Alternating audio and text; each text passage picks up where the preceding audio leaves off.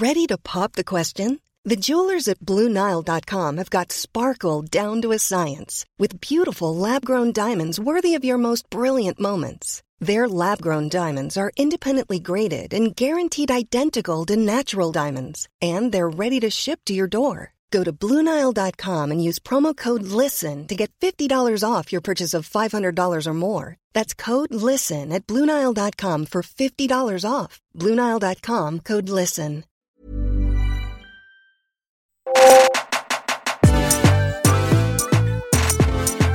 Un petit bruit buccal subtilement dosé. Le chip est en danger. Loin de nous les chips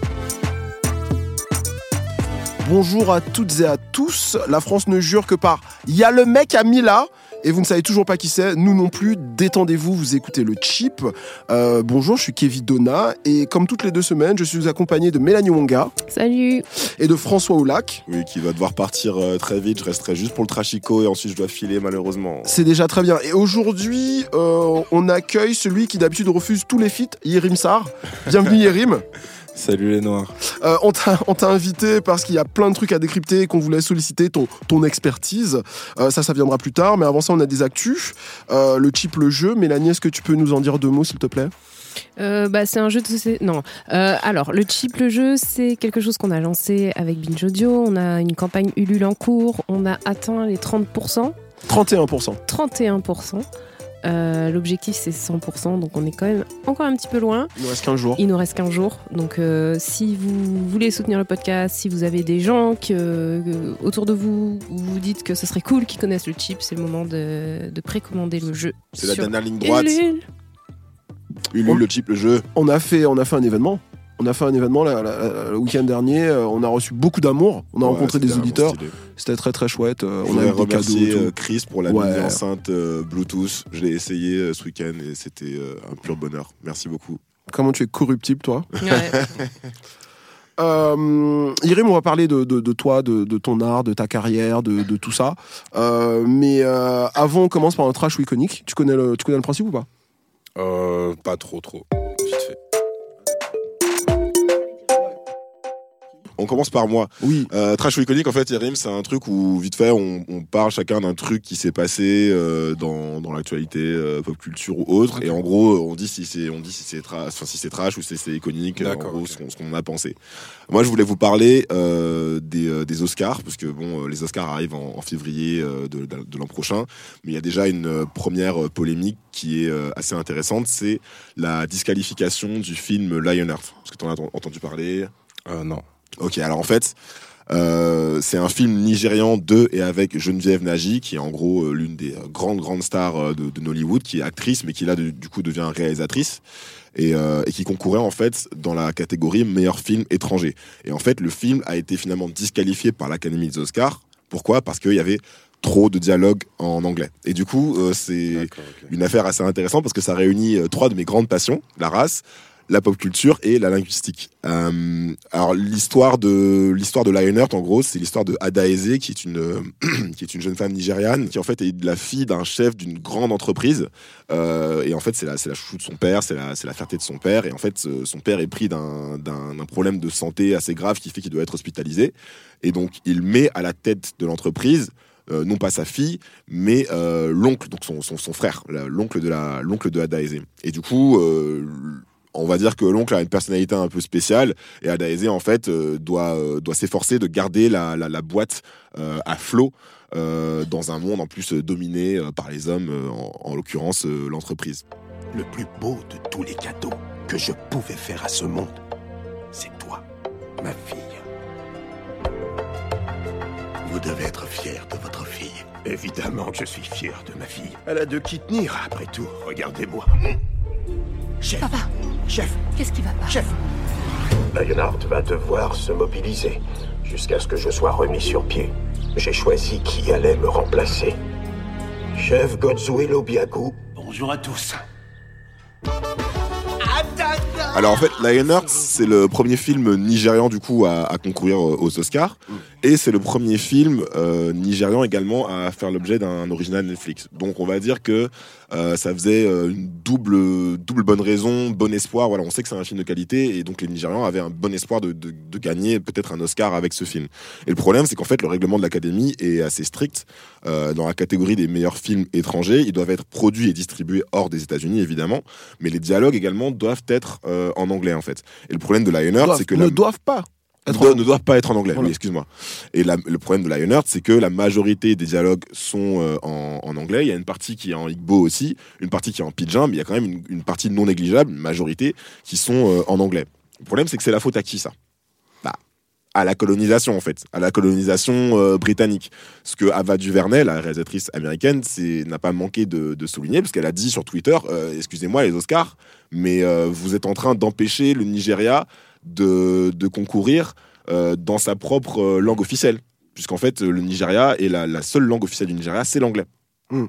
Donc finalement, vous êtes en train de, de barrer le Nigeria et de, de, de, comment dire, blacklister le Nigeria des Oscars à tout jamais. C'est ça, c'est ça, ça que vous êtes Ouais, en train de faire. est-ce est-ce que c'est pas aussi un peu de la faute d'Hollywood qui a du mal à concevoir qu'un film de langue anglaise ne soit pas un film national?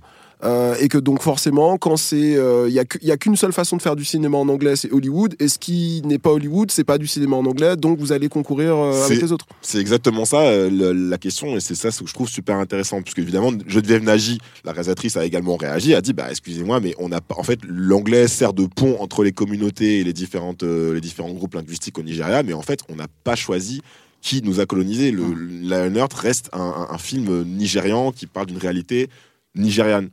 Et donc ça pose deux questions que je trouve intéressantes. La première c'est qu'est-ce que finalement, comme tu disais, Kevin, qu'est-ce qu'on considère comme l'étranger, en fait? Parce que finalement, ce que font les Oscars, là, c'est une sorte de subtil mélange d'ethnocentrisme et de, et de dissonance cognitive. C'est-à-dire qu'ils sont à la fois, euh, ils se disent à la fois l'anglais, est, euh, tu vois, a une forme de, de- de centralité, et donc ce qui est étranger ne doit pas parler anglais. Et en même temps, ils ont, ils ont une totale, euh, ils sont ils zappent totalement la question de, de, de la colonisation. Mais les films puis là- anglais, du coup, ils sont sélectionnés pour les films étrangers, non? Euh, J'en suis pas sûr. Ben ouais, mais, mais les Anglais, je pense qu'ils concourent. euh, tu vois, c'est tellement poreux entre Hollywood et le, et le cinéma Ouais. britannique, les acteurs britanniques, que, Je en fait, que- euh, ils Ben, concourent Ça me euh, paraît pour très logique Ouais. que, que c'est un film qui est fait en Angleterre avec des acteurs anglais, des producteurs et des réalisateurs anglais soit, soit dans le meilleur film étranger. Enfin, Bah, puisque, puisque les dialogues seraient en anglais, non? Même pas sûr. Puisque les dialogues seraient en Alors, anglais, non? tout ce qui est britannique et australien, ils peuvent ouais, pas non plus c'est les. chelou. Non, hein. si Je pense les- qu'on en aurait entendu parler. hein. En fait, la, la catégorie avant s'appelait meilleur film en langue étrangère. Et ils se sont Mmh, rendus compte que ça posait des problèmes et ils l'ont appelé meilleur film étranger. Mais Seulement, ça doit rester dans une langue non anglaise. seul- seulement voilà, ils ont changé le nom de la catégorie cette année, mais ils n'ont Pas changé les règles. Donc ça pose un problème.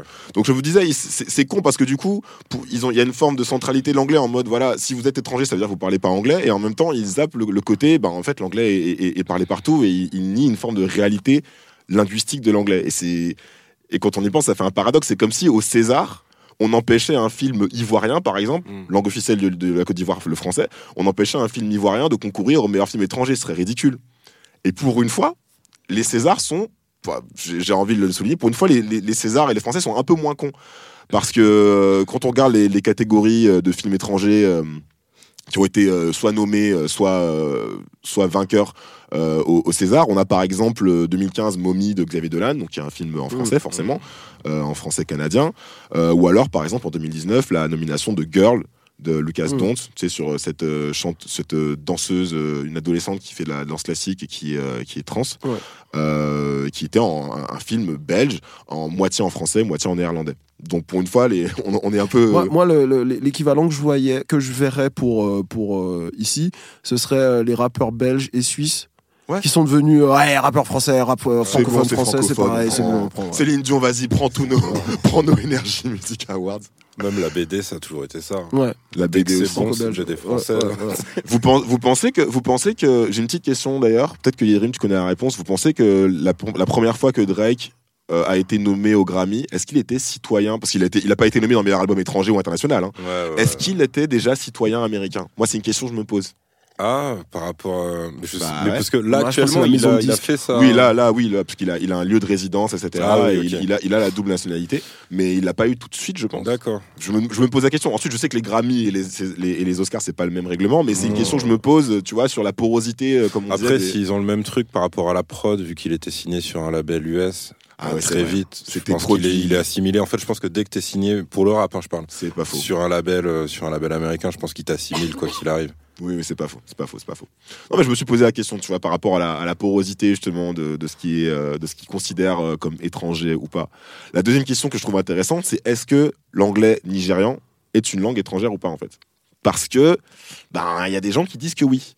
Euh, Il y a un article super intéressant, je vous mettrai en lien, d'un linguiste qui s'appelle Kola Tobosun, dans, dans une revue qui s'appelle African Arguments, et qui dit qu'en gros, les Nigérians ont tellement nigérianisé l'anglais, euh, c'est-à-dire que dans, les, dans, les, dans le vocabulaire, dans la façon d'utiliser les verbes, euh, dans les tournures de phrases, dans la phonétique également, euh, le- l'anglais nigérian aujourd'hui a pris une, une, une direction qui est totalement différente et indépendante de, de, de l'anglais britannique qui était à la base l'an- l'anglais qui était imposé aux Nigérians. Si vous, c'est, c'est comme la même, dif- c'est presque la même différence, c'est même encore plus forcé, je pense, qu'entre le français québécois. Enfin, si tu vas au, au fin fond de, de l'Acadie, je Mm. pense qu'il parle un français qui est totalement différent du nôtre. Mm. Et donc, on, a, on est face à un groupe linguistique qui est euh, différent. Est-ce que tu te souviens, Kev, quand on est allé au festival Cinewax l'an dernier Ouais. et qu'on a vu ce film qui s'appelle Ouais. Kassala Oui, oui, oui, bien sûr, avec les, les, les adolescents euh, à qui ils a- Dans la qu'il arrive des aventures dans la gosse. Voilà, on, on bitait rien. Ouais, bien sûr, heureusement qu'il y avait les sous-titres. ouais. On bitait rien. Ouais. Et donc Kola Tobosun, il dit ça dans l'article. Il dit, euh, si, si, le, si le nigérian euh, est une, si l'anglais nigérian est une langue, euh, est, une- est, est un, est un anglais, comment ça se fait que dès que des anglophones de, de- du monde anglo-saxon, euh, britannique, australien ou américain viennent, viennent chez nous, comment ça se fait qu'ils ne, ne captent strictement rien à ce qu'on raconte? Mm. C'est bien quand même qu'il y a une différence de phonème, euh, etc., etc. Et donc, le truc où il y a encore un plus gros paradoxe, c'est que les étudiants nigérians, lorsqu'ils euh, lorsqu'ils veulent étudier dans les, dans les universités américaines, doivent passer le TOEFL. Non C'est ce que, ce ce dit Kola Tubosun dans, dans, dans l'article. Le TOEFL, c'est donc un, un- un concours euh, de validation de niveau d'anglais destiné aux, aux, Non anglophone. aux non-anglophones, aux non-native speakers. Ouais. Et donc les Nigérians, lorsqu'ils veulent aller aux États-Unis, ils sont considérés par les, par les étudiants, par les universités américaines, comme des non-anglophones. Hmm. Ils doivent passer le TOEFL. Donc finalement, le cas c'est un cas assez, euh, assez intéressant de, de, de- paradoxe euh, post-colonial. Quoi. Euh, je trouve ça assez ironique parce que parfois, dans, dans beaucoup de pays occidentaux, on va reprocher aux afrodescendants de ne pas être euh, assez assimilés. Et là, on est face à un cas où on, reproche aux Nigérians de ne pas être assez exotiques. Donc je trouve ça assez drôle. Voilà. Et je dis du coup un. Ouais, un- un trash pour les Oscars, mais un trash de forme, quoi. Pour moi, c'est ça va au-delà de ça. Alors moi, euh, je vais vous parler d'agression sexuelle et de viol. Donc euh, si ces sujets euh, vous touchent ou vous mettent mal à l'aise, vous pouvez ne pas hésiter à avancer de quelques minutes dans le podcast, je vous en voudrais pas. Je voulais revenir sur le fait que on est en plein dans un nouveau cycle de l'affaire éternelle Roman Polanski, Roman Polanski. Et dans les médias, du coup, on a les puissants qui défilent pour apporter leur défense plus ou moins solide hein, euh, du réalisateur qui est accusé de viol, on le rappelle, par 12 femmes aujourd'hui. Euh, mais mon, mon trash à moi, parce que comme on est dans le chip, mon trash à moi, il, il est forcément relié à la culture noire, et du coup, il est pour Pascal Légitimus. Donc, petit rappel des faits vite fait hein, sur euh, l'affaire Polanski. Donc, il est accusé d'avoir violé et sodomisé une jeune fille de 13 ans en 1977, à qui il avait proposé d'être une de ses modèles. Il a avoué son crime et au moment d'être jugé, il a fui les États-Unis pour euh, se réfugier en Europe, pour échapper à la justice. Et du coup, il est toujours recherché aujourd'hui depuis par la police américaine. Mais à travers les décennies, il a bénéficié de pétitions de soutien euh, signées par euh, plein de stars. Il a été récompensé euh, pour ses films qu'il avait encore l'opportunité de tourner. Et en ce moment, il y a un nouveau film de lui qui est sorti. Donc, la polémique reprend, sachant qu'il y a une nouvelle victime qui s'est fait connaître. Euh, depuis, il y, a- plusieurs femmes en fait qui ont accusé euh, Polanski de viol dans des circonstances plus ou moins violentes. Selon, euh, selon ce qu'elles disent, elles étaient quasiment toutes mineures au moment des faits. Il y a même l'une d'entre elles qui disait qu'elle avait, qu'elle avait 9 ans à l'époque des faits, une autre 10 ans, et puis quelques-unes 16 ans. Donc voilà, c'est assez varié. Sans surprise, hein, Polanski nie tout en bloc et prétend même qu'il n'a jamais rencontré ces femmes. Donc avec euh, la sortie de son nouveau film, hein, j'ai oublié le nom, euh, je, je sais pas, je vais pas faire de pub. Euh, c'est marrant, on retrouve la configuration habituelle, hein, les féministes d'un côté qui dénoncent la révérence et l'impunité dont Polanski bénéficie, et de l'autre côté les grands noms du cinéma qui vont sur le plateau de les plateaux de télévision pour le défendre. Ou pas si tu es Jean du Jardin et que tu veux pas qu'on te pose la question, mais que t'as pris l'argent quoi. Alors Pascal Légitimus dans tout ça, comment il arrive? Qu'est-ce qu'il a fait encore? Bah, À la base, c'est il a juste dîné avec Polanski il y a 25 ans. Donc c'était il y a quelques années. Mais n'empêche que euh, l'affaire enfle. Du coup, forcément, quand tu as dîné avec Polanski il y a 25 ans, les gens posent des questions. Donc pour se justifier, Légitimus nous sort donc une excuse, pas piquée des hannetons, que je vais vous lire. C'est pas parce que Polanski m'a invité à déjeuner il y a 20 ans et que j'aime ses films que je suis pour la pédophilie et que je le défends. Voltaire était raciste, Sade était pervers, Céline, vous savez, Genet Cocteau traîné homosexuel, et pourtant, vous appréciez leurs œuvres. Vous avez donc tous et toutes dissocié l'œuvre de son auteur. Donc là, c'est l'accident euh, de voiture euh, moche, sortie de route, euh, cinq blessés. Alors, En plus, je crois qu'il l'a fait sur le compte officiel des inconnus. Oui, ce qui veut dire qu'il a associé ses deux potes qui avaient juste rien demandé. Ferme ta gueule, tais-toi. Euh, alors, vous connaissez le proverbe, hein, parfois vaut mieux laisser planer le doute sur le fait qu'on est con plutôt que de le confirmer en ouvrant la bouche. Donc là, ça s'applique euh, très très justement. Euh, ou aussi ouvrir son ordinateur dans le cas de Légitimus. hein. Donc, il compare donc en toute détente pédophilie, racisme, perversion et homosexualité. Homosexualité, ouais. Dans ce message qui en plus est plein de morgue. Donc vous voyez, vous êtes comme moi, vous aussi. vous- non, non, en fait. En mode, je vous ai bien eu. Du coup, bien sûr, ça n'a pas arrangé son cas parce que les internautes l'ont gentiment plié en 18 euh, su- suite à ce message. Euh, moi, je voudrais juste qu'on fasse un petit retour sur les inconnus parce que les inconnus, c'est un peu rentré dans la légende en France. hein, c'est notre patrimoine euh, de l'humour.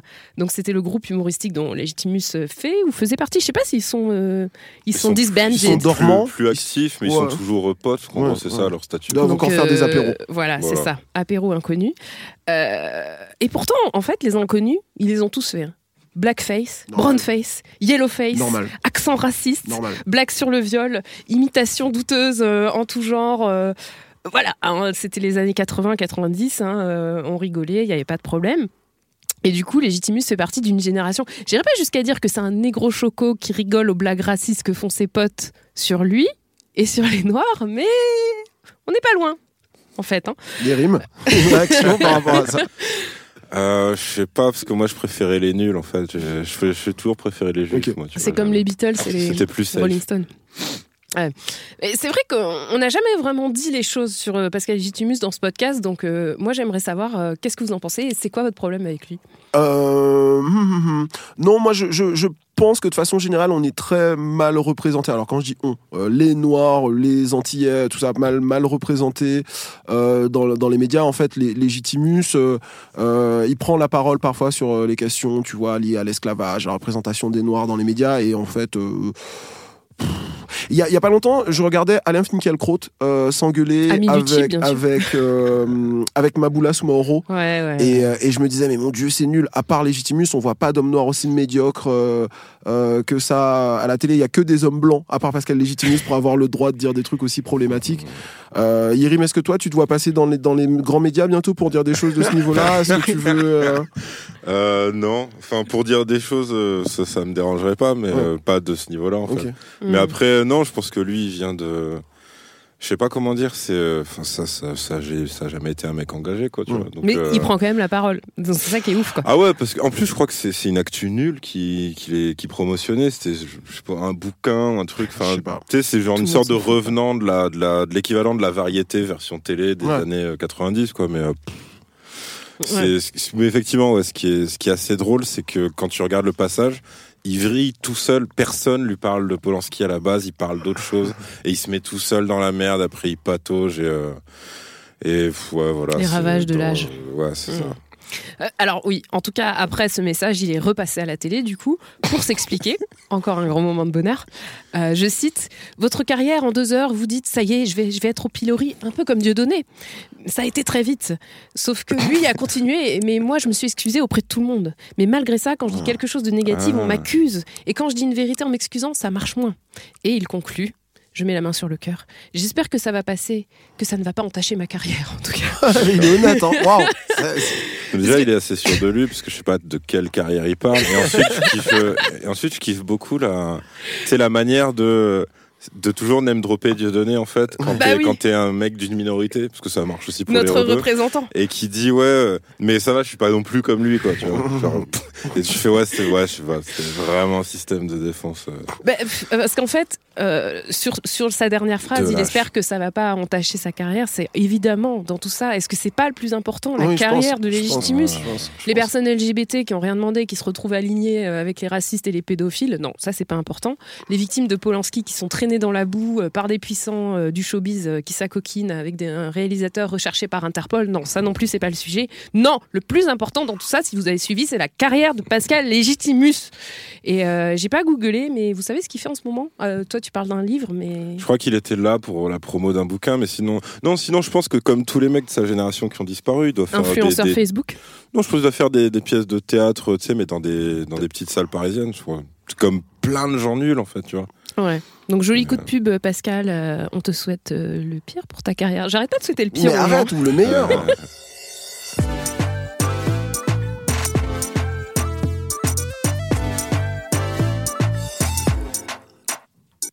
Et pour finir le, le, le trash iconique cette semaine, le, le trashico des réseaux. Cette semaine, on, on a appris des nouvelles de, de Drake euh, après, après cette débâcle.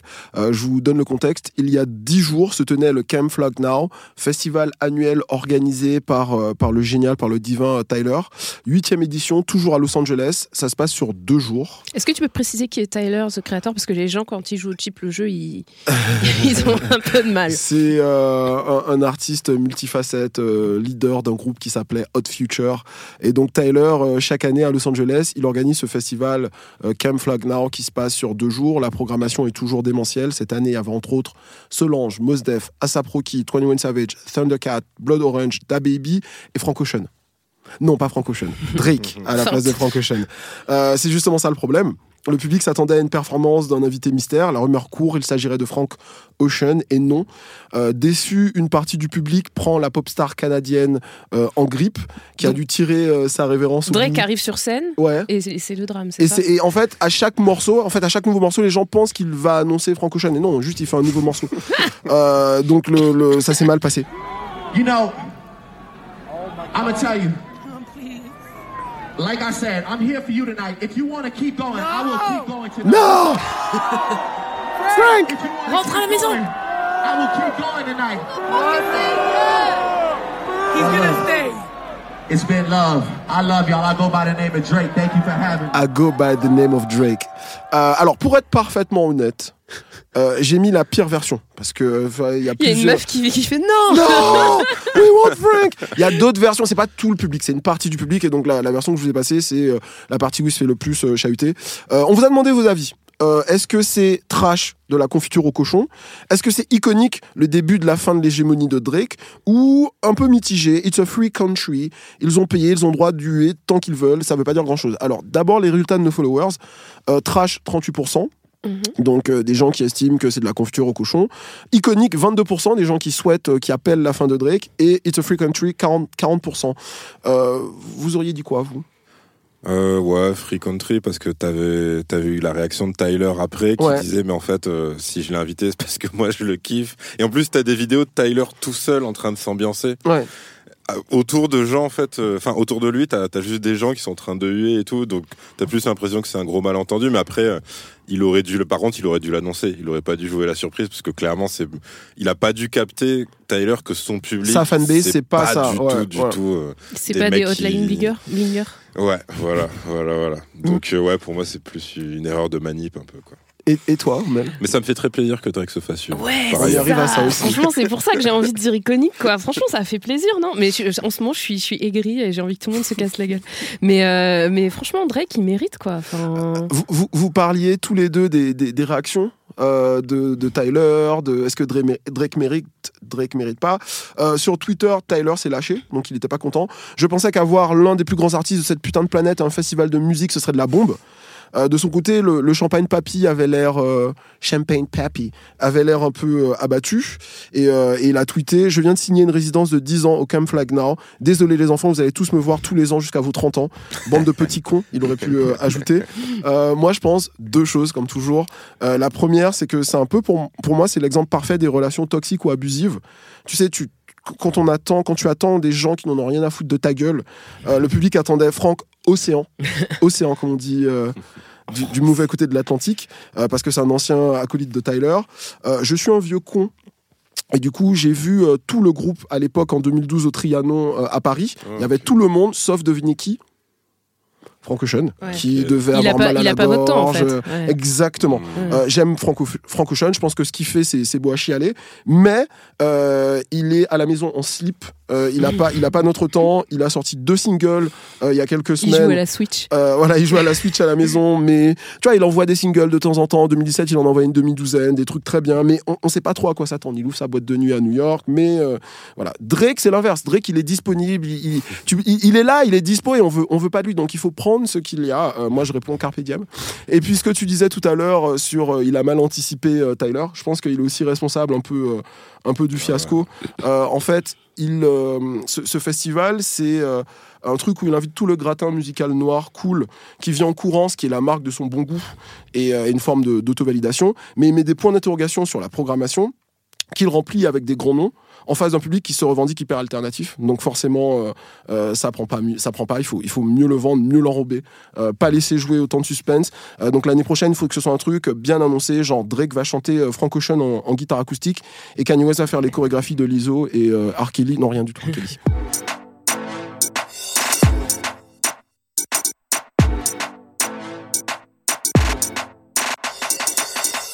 on, on arrive à la partie interview là. Donc, euh, euh, Yérim, tu es ce journaliste français qu'on retrouve euh, dans l'after rap sur, euh, sur Move avec Pascal Sefranc. Euh, mais tu as aussi travaillé entre autres pour Première, l'ABCDR du son, Vince, Vince, Vice, pardon, Binge avec le podcast MDR, Feu, Snatch Magazine. On avait parlé de toi il y a quelques mois à la NHA à, l'époque du, du hashtag Free Yerim suite au, au Yerim Gate. On était derrière toi. On était derrière Ah, toi. ouais. Euh, pour François, tu es le mec qui recadre euh, euh, Rof, euh, tu Ah sais, euh, oui, par rapport aux au, Migos. Migos, ouais. Moi, j'ai- j'ai- il y a un article de 2017 que, que j'ai relu il y a pas longtemps que j'aime beaucoup. Ça s'appelle Contraint à regarder les victoires de la musique. Un journaliste raconte son calvaire. Ah, Euh, et, et pour moi, un- un- une, des phrases cool, une des phrases vraiment clés dans le truc, c'est contrairement à la plupart des, cé- des cérémonies, ce sont les présentateurs qui ouvrent les enveloppes, pas de guests ou d'anciens gagnants. Euh, en même temps, quand on s'est tapé la cérémonie une fois, je peux facilement comprendre qu'on n'ait plus envie d'y retourner. Euh, ah, il n'y a pas un seul drapeau algérien dans la salle, ce qui prouve que les participants ne sont pas vraiment humains. Euh, co- comment t'es venu euh, l'idée de l'article Et est-ce qu'il y a un souci spécifiquement sur ce type d'exercice, euh, un souci français, spécifiquement, spécifiquement français Sur les cérémonies sur les cérémonies, sur tous ces trucs-là Euh, alors attends, comment ça m'est venu? Je crois qu'on me l'a proposé parce que de moi-même, je, je me serais pas dit. Ouais, je me serais pas dit. Je sais plus. si- à chaque fois, c'est un vendredi ou un samedi soir. Donc non, ça, ça devait être le mec de Noisy qui est la partie musique de Vice, qui, qui a dû me dire Est-ce que t'es chaud de faire ça? Et euh, vu que j'aime les défis nuls, euh, je me suis dit bah vas-y. J'avais aucune idée que ça durait. euh, C'est long, heures- hein. peu. cinq heures et demie. c'est Quasi, ouais, ouais. tu rigoles, mais c'est. Je crois qu'on est on est on est entre 3h30 et 4h. Oh, C'est euh, effectivement, c'est pas c'est pas les Grammys, c'est pas les BET, c'est pas. Mais déjà que c'est chiant les, les cérémonies américaines, je me dis les cérémonies françaises. Ah, ça- c'est compliqué, doit- c'est très compliqué. Après, est-ce que c'est typiquement français? Je sais. Sur, sur la technique, par exemple, de, au milieu de, de, de- de l'émission, de mettre un best-of Des de la auto-best-of. pro- Ouais, des Ouais, auto-best-of. ça c'est chaud. Ça, c'est chaud. contre, c'est chaud, Et tu, ouais. tu, tu penses que c'est vraiment pour que les, les Attends, c'est des techniciens. T'as du, Ouais, du best-of en de l'émission à la, à la moitié de l'émission. Ah, tu je fais, voyais des best-of des Non, invités. Non, non, non. C'est-à-dire qu'en fait, t'arrives Les meilleurs par- genre à la- au bout de la première euh, demi-heure, au bout des premières 20-25 minutes, et là il dit on va se refaire euh, les meilleurs moments de ce qu'on vient de faire en fait. Non. Et, euh, et je, je sais pas pourquoi ils font ça. Moi, ma seule explication, c'est ce que j'avais mis dans l'article, c'est c'est que c'est pas assez rodé et Ouais. donc tu dois avoir euh, du temps pour la, pour la technique pour s'installer. Mais l'émission, elle date que des années 80. hein. Ils n'ont pas eu le temps de se roder. Ouais, ça euh, fait que Non, 30 ans. mais je, je Ouais. sais pas. hein, je sais Ouais. pas. Après, euh, après, bon, ce qui est sûr, c'est que forcément, tu auras moins d'argent dans les victoires de la musique que, que dans une méga cérémonie aux États-Unis. Ouais. Mais ça, c'est normal en fait. Mais euh, après, je sais pas, tu vois. C'est. euh, Non, moi j'ai pas, j'ai pas d'explication. En même temps, les, les Césars aussi, c'est pas ouf comme cérémonie, donc euh, C'est un peu moins nul quand même que les. Il y a souvent du drama au César. Il me semble que C'est c'est ça Ouais, qui un voilà. peu En fait, non, les, les Césars, le truc, c'est que ils ont en général des meilleurs présentateurs, surtout. Mm. Eh, mais Genre. des fois, c'est malaise. hein. Alors, Le- des la fois, fois où c'est vous nul. emmenez le l'Otari sur scène, là. J'ai- Non, mais après, j'ai les Césars, c'est pareil, je les ai fait une fois. Never pas de- again. Ouais, ouais. Ah si, un MDR, il m'avait envoyé, mais sur place. Ce qui est le Ah. meilleur moyen de subir la moins, cérémonie. Tu, tu bois de l'alcool tranquille. Exactement. ouais. tu te bourres la gueule et tu, tu bouffes euh, leur espèce de truc euh, luxueux là, mais euh, c'est tout. C'est euh, y a ouais, y a pas d'autre y a pas d'autre intérêt. Mais ouais, effectivement, euh, les Césars, ils ont eu, par exemple, ils avaient eu Édouard Baird, il me semble, ou Alain Chabat, euh, je sais Ouais. plus quelle année. Bah là, c'est des mecs vu que c'est des Bah, comiques de profession. Effectivement, ils font ils font ils font les choses. Maintenant, euh, euh, les deux fois que j'ai vu les victoires de la musique pour en faire des articles, c'était euh, il y en avait un. Et... 2017, Non, 2019. c'était- Ouais, c'était. euh, merde, je sais plus comment elle s'appelle. Euh, Daphné Bourki. Daphné en Burki, ouais, 2000, euh, je sais plus. Je pense que c'est 19. Et. euh, ouais, 2019, je pense. Mm. Et, euh, et 2017, c'était Thomas Touroud et le mec d'énergie, Bruno, je sais plus quoi. Euh, Non. Non, non, non, non. non. Euh, donc, ouais, voilà, c'est plus des présentateurs, quoi. Tu, tu, justement, tu as fait 2017-2019, tu disais qu'il y avait une évolution entre 2017 et 2019. Tu dis qu'on on est passé d'un bal musette de bouseux, euh, de bouseux du terroir, à une playlist de connards habitués au brunch à 35 euros. Euh. Qu'est-ce que de- de- tu, parce tu que quelqu'un que en pas- particulier? Non, non, c'est parce que c'était une différence de style dans la sélection et dans les gens mis en avant en fait. Donc euh, Daphné Bourki, elle avait fait une sorte d'intro euh, comme un générique où elle croisait à peu près tout le monde. Enfin, plus les gens cool un peu. Ouais.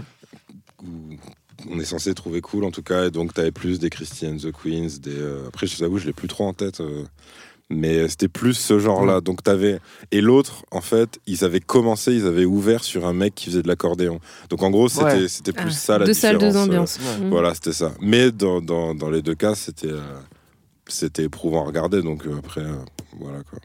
Pour, pour moi, les, les, les VDM, les victoires de la musique, Ouais. euh, ça, ça me rappelle que les Blancs, sans scier, euh, donnent des victoires à, Boulevard, à Boulevard Désert, je sais pas qui c'est, Vianney, Big Oli, LEJ, tout en prenant de haut. Aya Nakamura.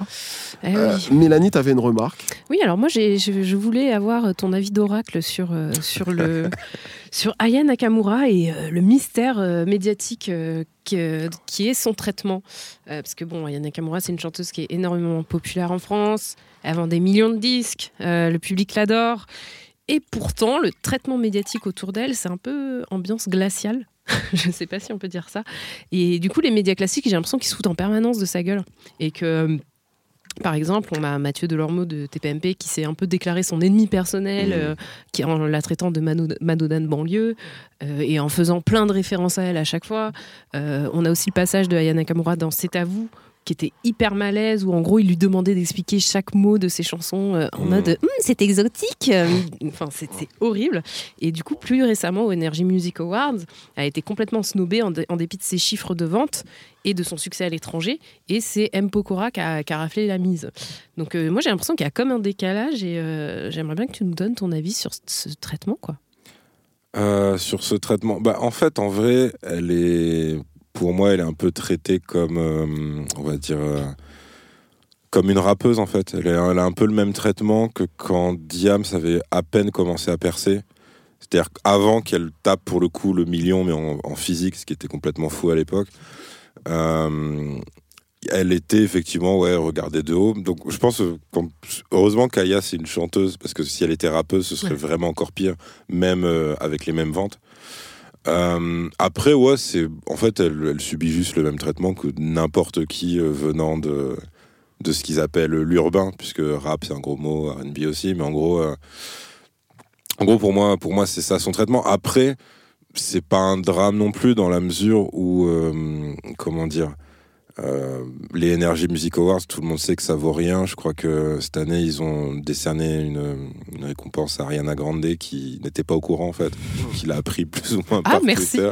En disant ah putain je savais pas que cette cérémonie existait. Bah c'est gentil la France merci tu vois. Donc au bout d'un moment tu sais quand une cérémonie vaut rien à ce point là c'est pas, c'est pas la peine de se prendre la tête pour rien Euh, pareil tu vois au final euh, de, de mots c'est juste un mec qui regarde ses pieds à chaque fois qu'Anouna fait une blague homophobe. Donc le fait d'être ou pas validé par ce mec c'est euh, à la limite c'est un compliment si t'aimes pas tu vois c'est juste une merde. Donc après, il n'y a, pas, y a pas vraiment de, pas vraiment de raison de s'inquiéter. Maintenant, sur, sur la différence de traitement, si tu veux la mettre en parallèle avec une chanteuse, une chanteuse, du coup, on va dire, qui serait hors affiliation rap ou RB, oui, bah alors là, effectivement, c'est le jour et la nuit, malgré ses ventes. Mais, euh, mais en fait, ça, euh, ça, on le sait de base, tu vois. C'est comme, euh, comme si tu essayais de comparer, je sais pas moi, genre le traitement de Niska, qui a fait disque de diamant, absolument personne n'en a parlé, par rapport à n'importe quel chanteur ou groupe, comme tu as dit, Boulevard des Anges ou que sais-je. Désert, pardon. mais, mais en gros, ouais, c'est forcément, ce sera, ce sera jamais le, le même traitement parce que c'est pas vu. Enfin, en fait, c'est vu toujours comme un truc du style. Euh, c'est cool, elle est, elle est gentille, elle a eu de la chance, quoi, tu vois. C'est pas vraiment vu. Et moi, je te dis ça, en plus, je suis pas du tout fan de sa musique, tu vois. Je j'écoute pas, je trouve ça assez euh, inintéressant. Mais par contre, ouais, si on parle juste de traitement médiatique, bah, ça s'inscrit dans la droite ligne du côté. Euh, effectivement, comme tu disais, c'est exotique. Mm. On va, on va surtout la, la foutre dans la case. Euh, alors vous, euh, genre, vous, vous êtes né, je crois, au Mali, un truc mm. comme ça. Alors qu'en fait, elle, elle avait fini par dire, mais enfin ouais, j'y suis né, mais en vrai, euh, genre, je connais très peu. elle, fait, concrètement pas de l'afro, tu vois, en termes musical. Donc voilà, mais ça, ça, ça a toujours, ça a toujours été le truc. même quand c'est bienveillant, ça reste ça reste très paternaliste, tu vois, c'est en mode alors tu vas nous apprendre des nouveaux mots et tout, Pouki, qu'est-ce que ça veut dire? Enfin voilà, tu vois, c'est mm. des trucs c'est elle, ouais, pour moi, elle a, elle, a un, elle a un traitement de rappeur en fait. en à peine moins. Tu, me fais la, la, transition parfaite parce que je. juste... Ah, excuse-moi, tu voulais, tu voulais rebondir, je je voulais rebondir sur le fait qu'il y a aussi le fait que c'est une femme et que ah par rapport à, tu vois, à des rappeurs mecs, j'ai l'impression que j'ai l'impression que les rappeurs mecs font peur et que en gros tu vas pas trop ah les chercher tu vois euh, trop longtemps mais, mais par exemple l'obsession de Delormeau pour elle et le fait qu'il l'insulte il l'insulte il l'insulte mmh, j'ai l'impression qu'il y a vraiment un truc en mode euh, mais euh, ferme ta gueule quoi t'es qu'une meuf et, et surtout que une femme noire qui a un succès musical comme ça en France à part elle, il n'y en a pas, et il n'y en avait pas avant pendant très longtemps. quoi. Donc il y a vraiment aussi cet aspect, je trouve, comme tu dis, paternaliste, mais aussi euh, clairement misogyne quoi. Clairement des mecs qui sont là genre non mais euh, tu vas bien tu te prends pour qui ma petite euh, ma petite poulette t'es pas Madonna? Enfin ouais mais alors en fait ça par exemple tu, tu le fais pas parce que en gros l'excuse des gens des gens tu vas dire ça, à Booba quoi. Genre attends mais ça en fait pour moi c'est pas un truc c'est pas un truc de masculin féminin c'est un truc que la misogynie c'est de la misogynie ce que tu me décris mais en fait elle va se déclencher parce que c'est une Renoir qui fait de la musique dite urbaine. Parce que en fait, si tu prends une autre chanteuse de variété qui aurait, parce que Ayana Kamura apparemment, elle a réellement un sale caractère, etc. Tu vois, c'est possible, ok. Mais en fait, il y a plein de chanteuses qui font, qui jouent les divas, etc. Et en fait, c'est juste vu comme. Oh mais oui mais c'est une diva c'est comme ça faut la supporter On a tout pas machin de diva, quoi, putain. non ce que je veux dire c'est que la réaction des médias généralistes quand t'as des chanteuses qui ont un sale caractère c'est juste de dire oui, mais bon, faut la comprendre. Alors que là, effectivement, c'est plus. Ouais, mais pour qui elle se prend, etc. Puis après, ouais, le terme Madonna de banlieue, tu fais, ouais, bon, ok, c'est tu comprends euh, la racine du euh, truc quoi. On n'en a pas des, des divans. Euh, laissez-nous avoir notre diva noire en France quoi. Arrêtez de faire chier quoi. vas-y, vas-y Kevin. non, je, voulais, justement rebondir un peu ce que tu disais tout à l'heure, Irim, sur le fait que ce qu'on appellera avec plein de guillemets la culture urbaine dans les grands médias français, c'est mm. pas facile. on y arrive petit à petit.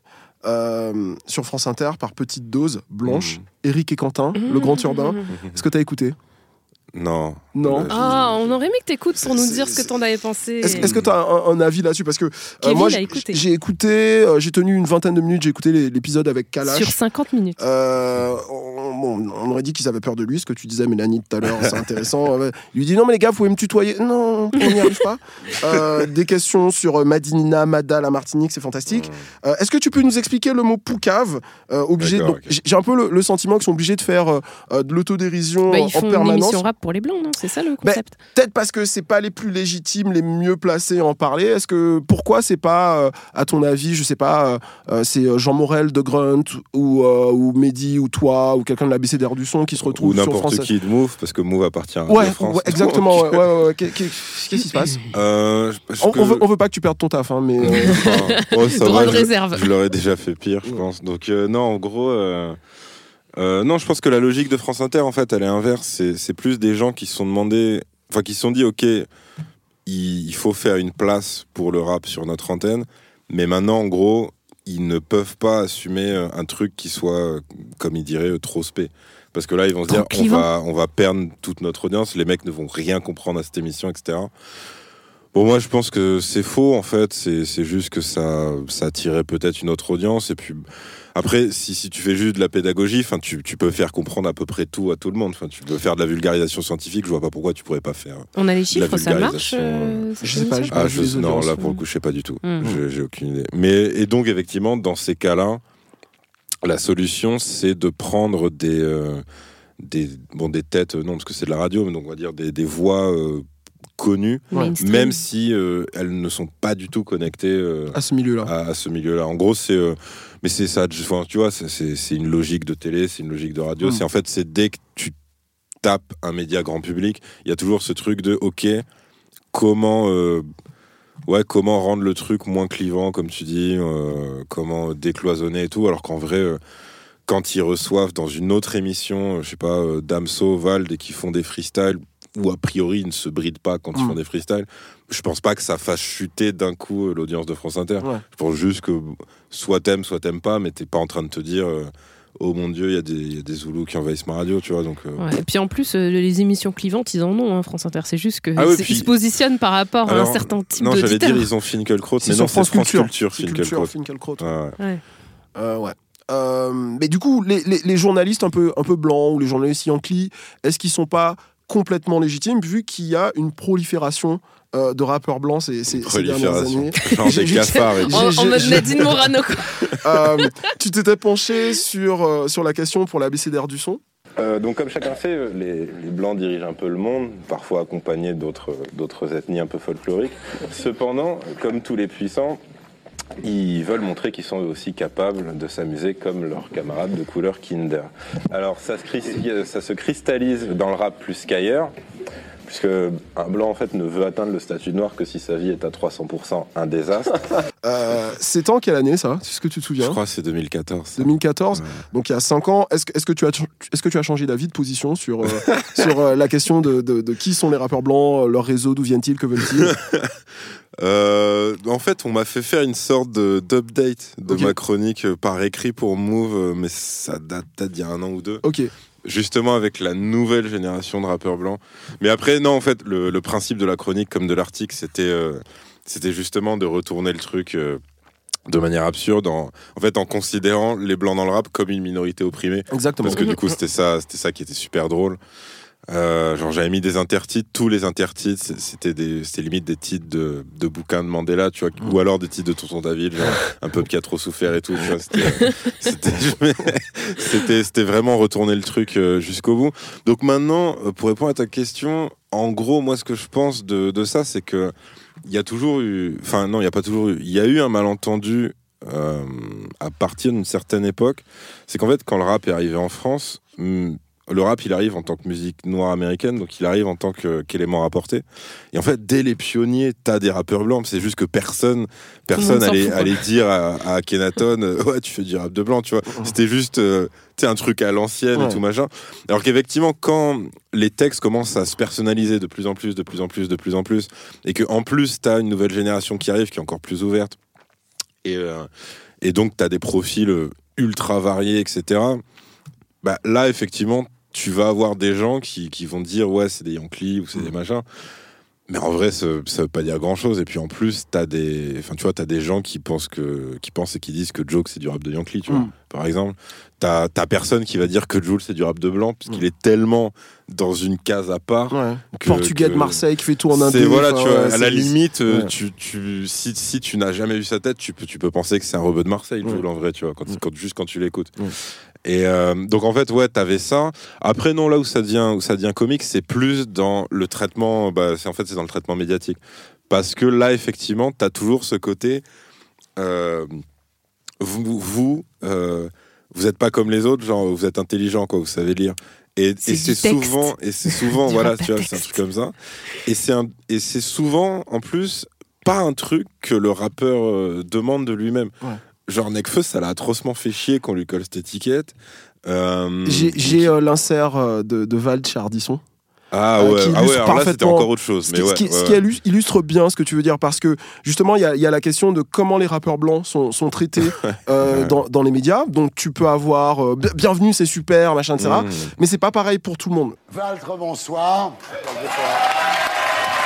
Vous n'êtes pas vraiment un rappeur comme les autres. Vous n'êtes pas noir. Vous ne passez pas vos journées en salle de muscu. Et vous savez que le verbe croiver n'existe pas en fait. Oh, Donc, donc putain, là mais Hardisson, quoi. après ça il est où maintenant Ardisson on sait non il est nulle part. euh, Pôle emploi, mais, mais ses droits vont sauter avec la réforme Macron. Euh, il enchaîne les questions de merde. Ça fait quoi d'être blanc? Euh, Vous êtes le, le, le- le Eminem français. Euh, Oui, bien sûr. Votre frère est toujours musulman? Il est, toujours, il est toujours musulman, votre frère? Ah, Le tout avec une, sur, sur une fond de musique arabe. En Oui, il a foutu une énorme musique orientale. Ouais, Quand- ouais, fait, ouais. c'est pas une question, il dit et votre frère est musulman. Ouais. Et là, t'as juste Val qui hoche la tête, tu vois, c'est Ouais, même pas une question. Et là, tu vois, t'as une musique Ouais. orientale qui se lance et c'était un, un très grand moment de télé. C'est euh, le, le fameux tonton raciste à qui on a donné une équipe de rédaction, en fait. C'est Euh, Mais poussif. le, truc très marrant, Ouais. c'est qu'il me semble que c'était Niro qui avait relevé ça. C'est qu'en fait, à un ou deux ans d'écart, dans la même émission, il avait reçu Orelsan et il lui avait fait la même intro, Non. presque au mot près en fait. En disant, vous n'êtes pas un rappeur comme les autres, machin. Vous, avez des bouquins. noir. Donc ouais, c'était. euh, ouais, ouais. Mais Mais, pareil, tu vois, en fait, Orelsan et Val, ils demandent pas à être traités comme ça. Ouais. C'est bon, Val encore plus, parce que Val, en plus, l'autre, il s'est foutu de sa gueule après. Ouais. Mais, euh, Mais c'est une question de perception. Ils demandent pas, mais on le sait les Eminem français. Ah ouais, euh, non, mais, à chaque- mais si tu regardes bien, alors ça, par contre, c'est c'est une étiquette, c'est super drôle parce que Eminem français, c'est un truc que tous les médias généralistes sortent dès que t'as un rappeur blanc qui perce. Et à chaque fois, c'est un mec qui a aucun rapport avec Eminem, ou alors qui a un mini point commun. C'est-à-dire que ils ont sorti ça à Cynic à l'époque parce qu'il faisait des battles. Ouais. Ils ont sorti ça à Necfeu parce qu'il a fait euh, des battles aussi Ouais. et que des fois il rappe en accéléré. Ils ont sorti ça à Val pour le côté euh, blond provoque. Ils ont sorti ça à Orelsan pour le côté polémique. À chaque fois, en fait, dit, vous êtes un peu le Eminem machin. Et Il y avait même un article, je sais plus c'était Le Monde ou Libé, euh, ou peut-être autre chose, c'est à vérifier, qui avait mis genre l'homme pâle, euh, rendez-vous avec le Eminem du 13e. Oh et tu my fais, mais putain, arrêtez avec Tu sais, c'est insultant pour le gars, c'est insultant pour Eminem, c'est juste insultant pour C'est tout insultant le pour monde. le fait, 13e. tu vois. C'est insultant pour, le- c'est insultant pour les blancs. Enfin, tout, tout le monde. Donc, euh, tu vois, c'est en fait, tu, tu montes, c'est comme si tu, tu sortais une pancarte, tu disais voilà, alors moi en fait, euh, j'écoute pas de rap, je ne connais pas, mais, euh, Mais j'ai voilà, des choses à dire. Voilà, c'est un jour j'ai vu, j'ai vu Eminem à la télé, donc euh, vous faites, vous êtes, vous êtes de la même couleur, donc on va dire que t'es le. Mais est-ce qu'il y a un Eminem français en vrai? Non, mais comme il n'y a pas de.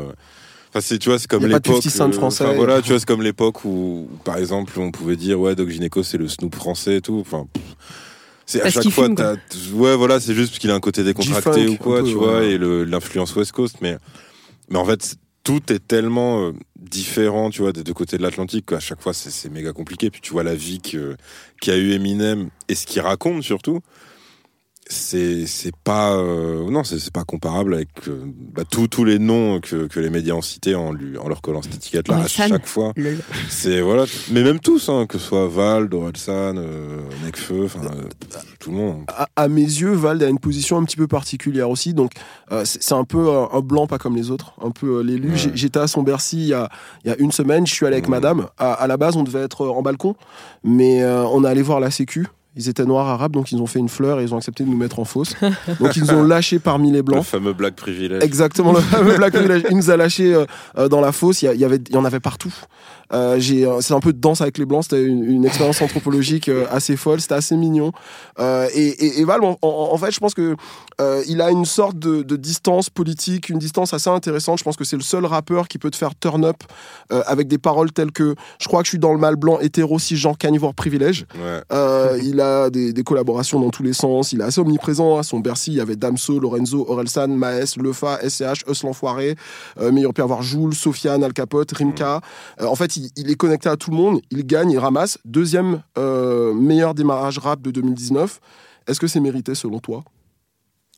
Oh, ouais, parce qu'il a taffé. Après, euh, pour moi, la meilleure définition de Val, c'est Sofiane qui l'avait dit il y a quelques années.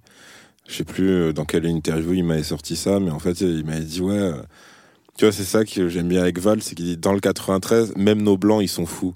Et euh, tu vois, c'est ça, je trouve que ça résume, ça résume pas mal le personnage, tu vois, c'est un, un petit mec qui, qui sait euh, provoquer quand il faut, mais qui, qui est pas dupe, en fait, tu vois, lui, il sait bien que c'est absurde un peu sa position, que le regard des gens sur lui correspond pas forcément à sa réalité, etc. Et lui, il, choisit de pas se prendre au sérieux et d'en rire encore, encore, encore et encore, tu vois.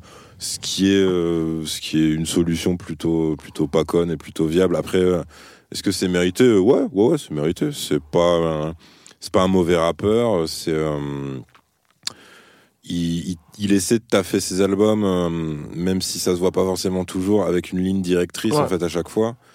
Euh, Enfin, c'était pas forcément le cas pour le coup pour les NQNT, mais dès qu'il est passé euh, à Agartha, Xe et, euh, et ce monde est cruel, c'est tu vois t'as ça.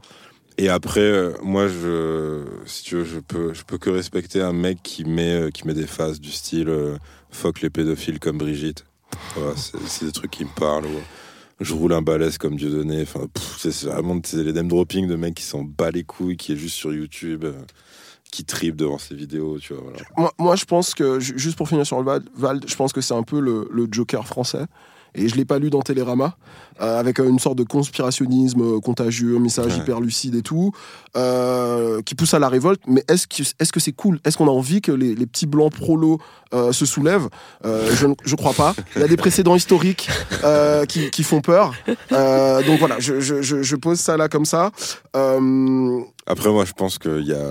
Enfin, tu vois, comme- je pense que ta comparaison, elle peut marcher, mais, mais jusqu'au bout. C'est-à-dire que Joker, tu vois, les Quinry avaient peur que ça déclenche des, des fusillades dans les cinémas, justement, par rapport au blanc prolo. En fait, tout ce que ça a fait, c'est. euh, c'est Faire genre- du bise pour. euh, C'est ça, c'est euh, rapporter un milliard de recettes et gentrifier un escalier dans le Bronx. Donc, euh, au bout d'un moment, Val, c'est pareil, à part faire des pogos à Bercy, tu Ouais. sais, euh, les petits blancs dont tu parles, ils, ils vont juste apprécier sa musique, ils vont pas faire grand chose de plus. ils vont pas nous manger, ils vont pas nous remplacer le hip-hop. non, Non, je pense non. pas. Je pense que, en fait, je pense que c'est pas possible, ça. Ouais. C'est pas possible. Euh, en, en conclusion sur, sur, sur, sur, sur Et je dis ça en tant que tismé, donc j'ai des insights. tu, tu, tu, tu- t'as des cousins qui, C'est ça, euh, ouais. Je connais très bien des blancs. tu connais très bien des blancs. Euh, dès- qu'on annonce, tu sais, dans, dans ton deuxième ar- article sur les victoires, dès qu'on on, on annonce pendant l'émission les, les, les chiffres euh, d'artistes un peu de la variété française, toi, dans, dans ton article, tu, tu réponds Jules et PNL te baisent. Euh, c'est- factuel. Ah oui, Euh, oui, mais est-ce que, est que ça veut dire que c'est parce que le rap est le premier genre musical en France en termes de vente Qu'est-ce que ça t'inspire? Est-ce que c'est bien? Est-ce que c'est mal? Est-ce que c'est un bien pour un mal? Est-ce que ça veut dire que le rap va être traité différemment à l'avenir, euh, dans la prochaine décennie? Alors, est-ce qu'il va être traité différemment? Je sais pas du tout parce que malgré tout, tu vois, tu vois quand t'as non c'était pas l'été dernier, c'était il y a un an, mais quand t'as eu euh, la baston à Orly de Booba et Caris, Ouais. t'as eu direct 100 fois plus de couverture médiatique que sur tout le reste de Mais l'année. c'est comme sur, ça qu'ils euh, aiment. hein. Bah, c'est ça, tu vois. C'est ça qu'ils veulent. hein. Donc, euh, donc est-ce que ça va changer? Bon, Je sais pas, tu vois. C'est possible comme comme euh, comme c'est possible que dans 15 ans, ça, soit Ça fait déjà exactement la même 40 chose, ans tu vois. quand même le rap. Ouais. et- C'est ça, tu vois. Mm. Euh, après, euh, je sais que moi, ce qui me rend plutôt pessimiste, là, je réponds juste sur la partie traitement médiatique, c'est que quand j'ai été permanent en télé et que je ramenais des sujets rap, même si j'étais, euh, en fait, je faisais à la fois ciné et rap. Ouais. euh, c'était pour une émission qui, qui se voulait plutôt jeune et dont la cible était plutôt jeune, puisque c'était le Before, donc ça passait juste avant le grand journal euh, de Canal+. Et même là, en fait, euh, les rédac chefs qui étaient aussi euh, plutôt jeunes avaient déjà pris le pli, c'est-à-dire que tu pouvais trouver des gens qui te disent moi j'écoute ça, mais par contre je genre c'est un sujet euh, c'est un sujet que je peux pas forcément mettre en avant et, et je devais batailler et surtout je devais à chaque fois limite apporter la preuve que tel rappeur en question que je voulais mettre en légitime. avant non non c'était euh, plus basique que ça c'était euh, est-ce qu'on est sûr qu'il est pas euh, antisémite et homophobe? Ouais. on me Ah, demandait tu, ça tu de, faisais un petit de vetting, manière euh, directe. On me disait voilà, on est sûr que ouais, il peut pas faire de dérapage et tout machin, tu vois.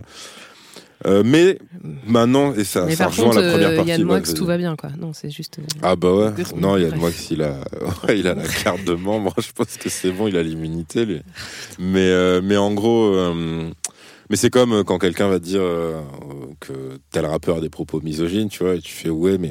Mais la chanson française n'a jamais été misogyne. Oh, mais moi, je, pensais, je pensais plus à Polanski directement, tu vois, sur, que, que juste, c'est là, c'est pas, c'est pas des paroles, c'est des actes, tu Mm. vois.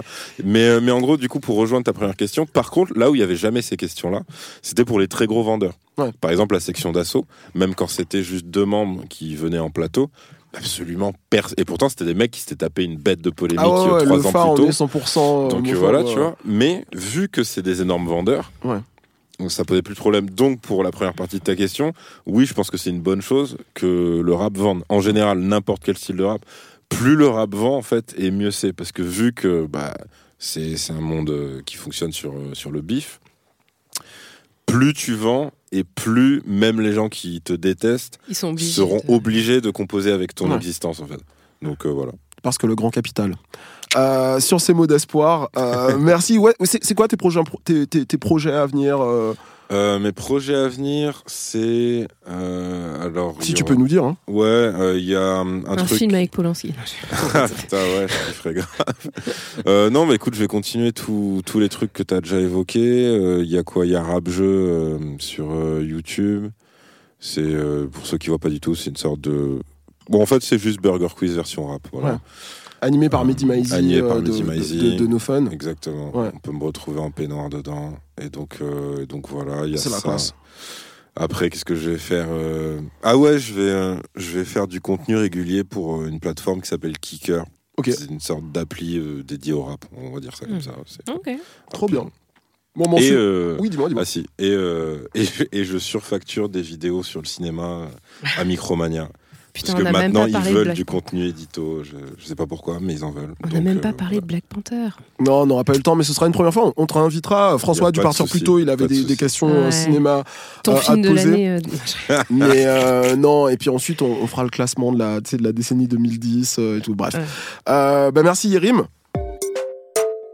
Ouais. Et tout de suite, euh, Mélanie, tu, tu, Ouais, tu ouais. nous fais ta Euh, recommandation. alors, je voulais vous parler d'un podcast qui, quand il a été annoncé, a fait vibrer le cœur, de, en tout cas le mien. Euh, c'est un podcast qui est produit par euh, WB Easy Chicago, à qui on doit déjà Serial, Making Oprah et Making Obama. Et donc là, le podcast, ça s'appelle Making Beyoncé. Donc euh, le concept du, podcast, c'est un, un podcast biographique euh, narratif sur euh, le fonctionnement de la construction d'une icône. Donc l'idée, c'est de montrer les origines, le travail, euh, l'entourage et les problèmes qui ont jalonné la carrière euh, bah, des icônes euh, Obama, Oprah et donc aujourd'hui Beyoncé. Il y a un épisode qui est sorti. qui, a été mis en ligne cette semaine. Ce qui est intéressant de savoir, c'est que Obama et Oprah avaient participé à leur podcast, avaient donné des insights et tout, mais Beyoncé, non. Bien sûr. Et euh, sa mère non plus, Tina, euh, n'a pas voulu participer.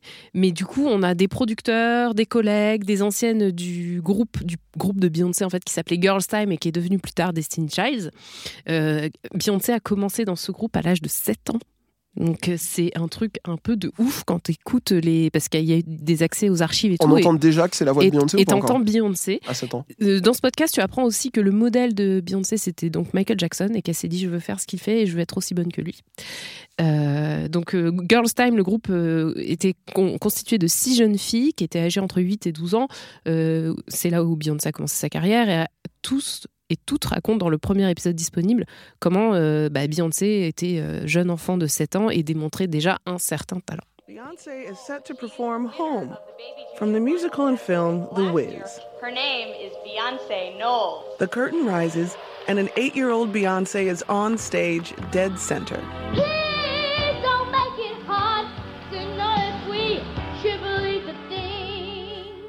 Ouais, donc en fait l'histoire est assez dingue parce que en gros elle prenait des cours de danse et un jour sa prof de danse s'est aperçue qu'elle savait chanter aussi et euh, elle a dit à ses parents euh, en fait euh, il va falloir faire quelque package. chose. Elle a tout le package. Il va falloir l'envoyer dans des talent shows parce que elle sait tout faire. Elle est très timide, très renfermée, mais ça, on, on le connaît. c'est- C'était un peu cette dichotomie de Beyoncé, très timide dans la vraie vie, et puis Sacha Fierce sur scène. Et c'était déjà là en fait quand elle quand elle avait 7 ans, quoi. Donc dès son plus jeune âge, elle a envie de chanter, et, et en fait, elle dit à ses parents, c'est pas un hobby, c'est ce que je veux faire. Et donc ses parents se disent euh, ok euh, la mère elle est euh, Tina tenait un salon de, coiffure. Le père était vendait des photocopieuses chez, chez pardon Xerox. Et les deux se disent bah vas-y on tente le coup quoi Donc euh, ils créent le groupe Girls Time. Ils investissent près de 100 000 dollars dans ce groupe avec euh, cours de chant, euh, cours de danse, producteurs, agents, songwriters. Enfin, il y a vraiment vraiment un vrai pari sur l'avenir. Ils les font même voyager à travers le pays pour lui- le- trouver au groupe un contrat. Dans le premier épisode, c'est intéressant parce que ça montre en fait vraiment le côté do it yourself. Quoi. Enfin, c'est comme si vous et moi, on avait des gosses et qu'on se disait bon bah vas-y, on va essayer d'en faire un groupe de ouf. Hypothèque sur la maison et on Non, en mais, fait. on mais c'est ça quoi. groupe, ouais. Et sachant qu'à l'époque, il y avait beaucoup de boys band et euh, ils essayaient de remplir la niche girls band euh, noir quoi. Ils se disaient, voilà, c'est ça qui manque. Donc le podcast est chronologique, ça commence par l'enfance de Beyoncé à, Houston avec sa sœur Solange, les parents. Euh, et du coup, euh, j'ai déjà dit pour Michael Jackson, du coup, ils l'inscrivent dans les, les talent shows, lui font enregistrer des chansons, et du coup, l'influence est directe. Et Beyoncé, quand elle chante en étant enfant, on, entend, il y a une chanson qui s'appelle Sunshine, et on entend vraiment la référence Michael Jackson, mais entendre une gamine de 8 ans chanter comme ça, c'est assez dingue.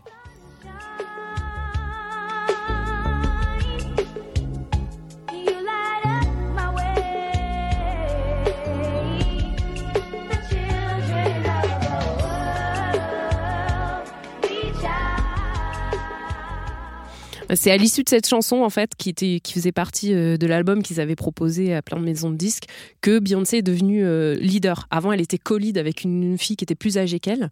Et en fait, euh, ils l'ont entendu chanter, ils ont dit, mais cette gamine, en fait, il faut que ce soit leader, elle va aller super loin. Donc c'est hyper intéressant, ça donne vraiment des insights sur, en fait... Comment un talent peut euh, fleurir quand il est soutenu? Parce qu'elle aurait pu chanter comme ça, mais si elle avait des parents qui, lui avaient dit euh, lol, euh, va à l'école, bah en fait, elle serait pas ce qu'elle est aujourd'hui, quoi. Donc c'est l'environnement fait beaucoup, mais effectivement, il y a aussi la, personnalité et le et l'envie de bosser. Et en fait, déjà à cet âge-là, la meuf, elle avait envie de bosser. Quoi. Elle était là, genre, mais tu as 8 ans. Donc voilà, le podcast Making Beyoncé, disponible sur toutes les applis de podcast. franchement, chaud. Propre.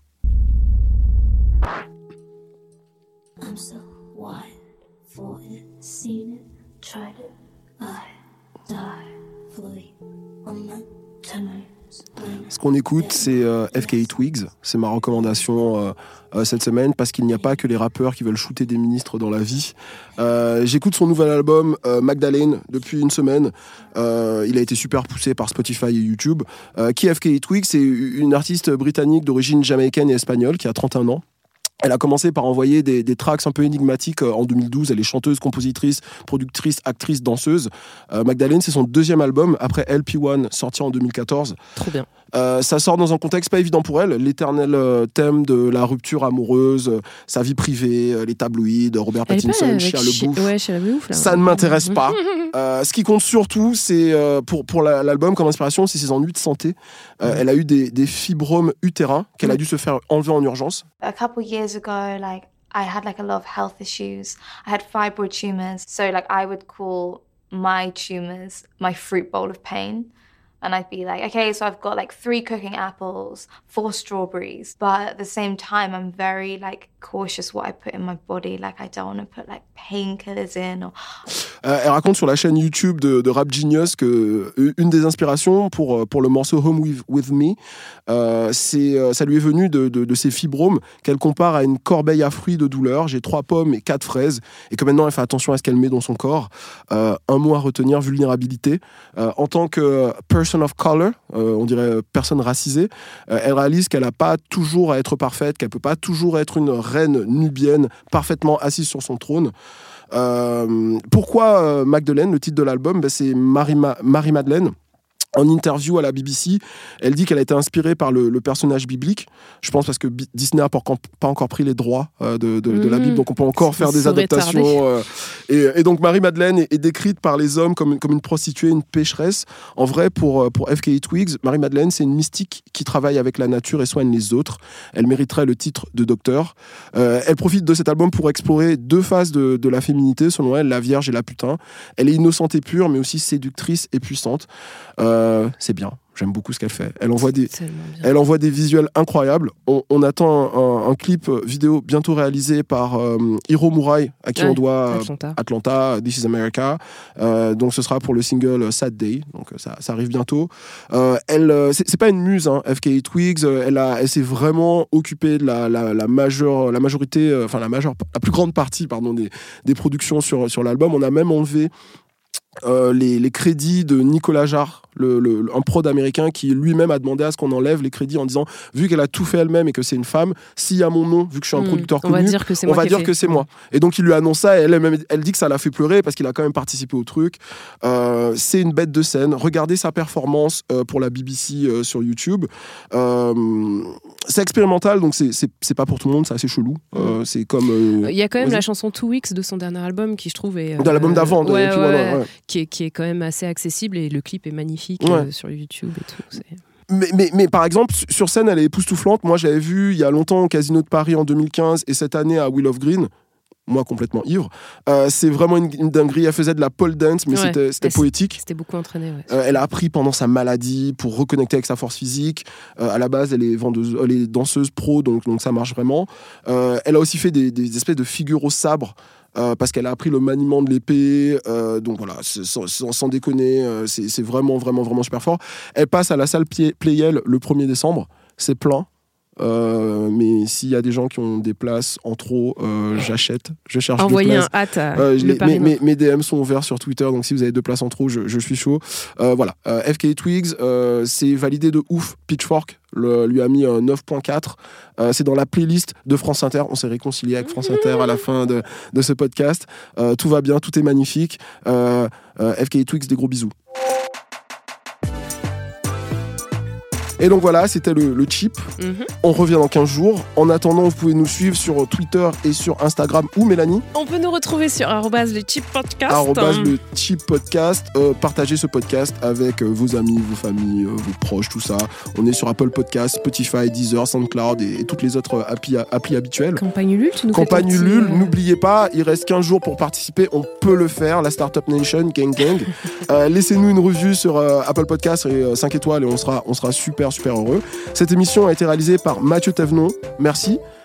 Coproduite par Binge Audio, Yerim, merci. Euh, on te retrouve sur les réseaux at Splinter avec deux E, Euh, ouais, exactement. c'est exactement ça. Comme dans les Tortues Ninja, c'est ça Ouais, mais Euh, pas écrit pareil. Ouais, non, dans les tortues, je crois, c'était SPL. Ouais, mais c'est la ref, non Mais c'est ouais, Ouais. c'est la ref. Et puis aussi le spleen, la, la tristesse un peu, Ouais, euh, ouais, c'est ouais. ça. le, le mal de vivre. Exactement. Détismé. Euh, gros bisous les copains, à dans deux semaines. Salut. Bye bye.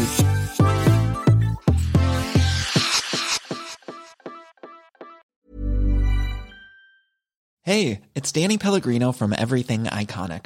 Ready to upgrade your style game without blowing your budget? Check out Quince. They've got all the good stuff shirts and polos, activewear, and fine leather goods, all at 50 to 80% less than other high end brands. And the best part? They're all about safe, ethical, and responsible manufacturing.